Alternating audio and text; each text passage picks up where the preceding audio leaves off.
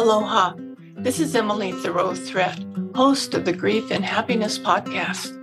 Every Friday, I share with you my love notes, giving you a little something to think about as you navigate through your grief journey, finding happiness expanding along your way. And every Tuesday, I post my regular podcast sharing wonderful conversations with people you can relate to and who offer you encouraging ideas and helpful inspiration.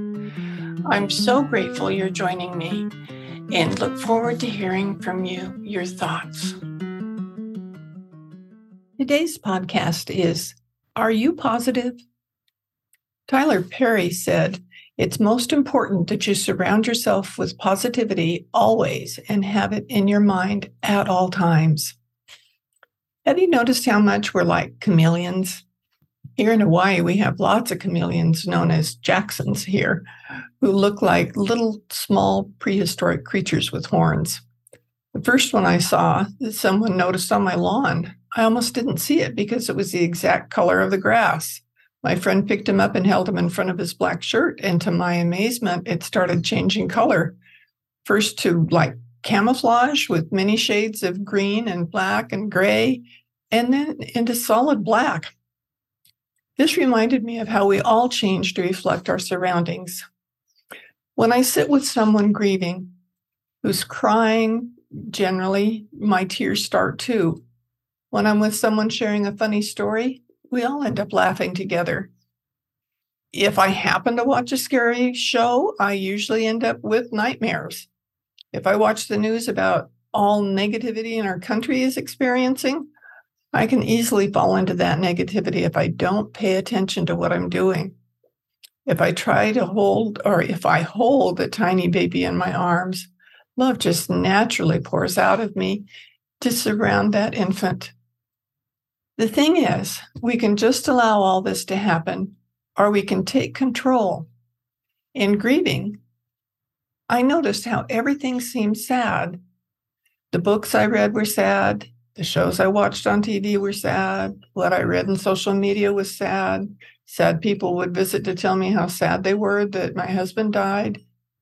Then one day I realized that as long as I remained surrounded by sadness, I wasn't going to feel any better. Then I thought of my Aunt Mona. Aunt Mona had many tragedies befall her in her life, but you'd never know it by talking to her. She always smiled and exuded love. When her 16 year old grandson was driving her and her husband to a family gathering, they had a terrible accident where my uncle was killed and my aunt had severe injuries. When I visited my aunt at home, she was sitting up in the hospital bed in her living room with a big smile, so happy to see me.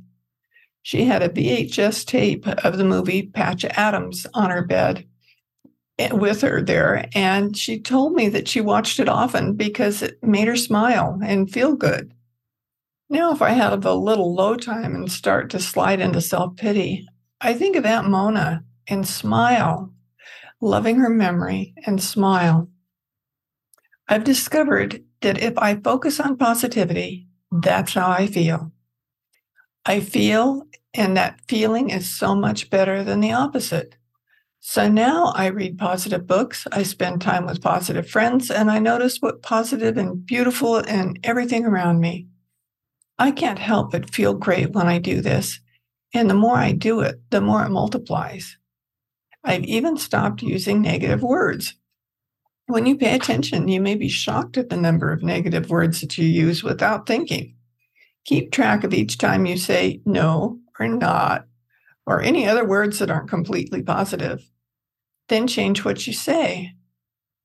Ron taught me that when I noticed I was talking negatively, I needed to stop and say, I take that back, then restate whatever it was in a positive way. For instance, if I said, I just can't stand her, she makes me so mad, I could change that to, I choose to stay positive and smile in her presence, knowing that only I can affect how I feel, and I would always rather be happy. Choose to be positive, even when those around you aren't. If tears start to come as you reflect on how much you miss your loved one, take a deep breath, smile, and focus on a beautiful memory you have of him or her. The more you do this, the more it becomes habit, and it's a great habit to have. I find that now I smile much of the time, and sometimes I'll notice and say to myself, What are you smiling about now? And then I remember I'm smiling because life is good.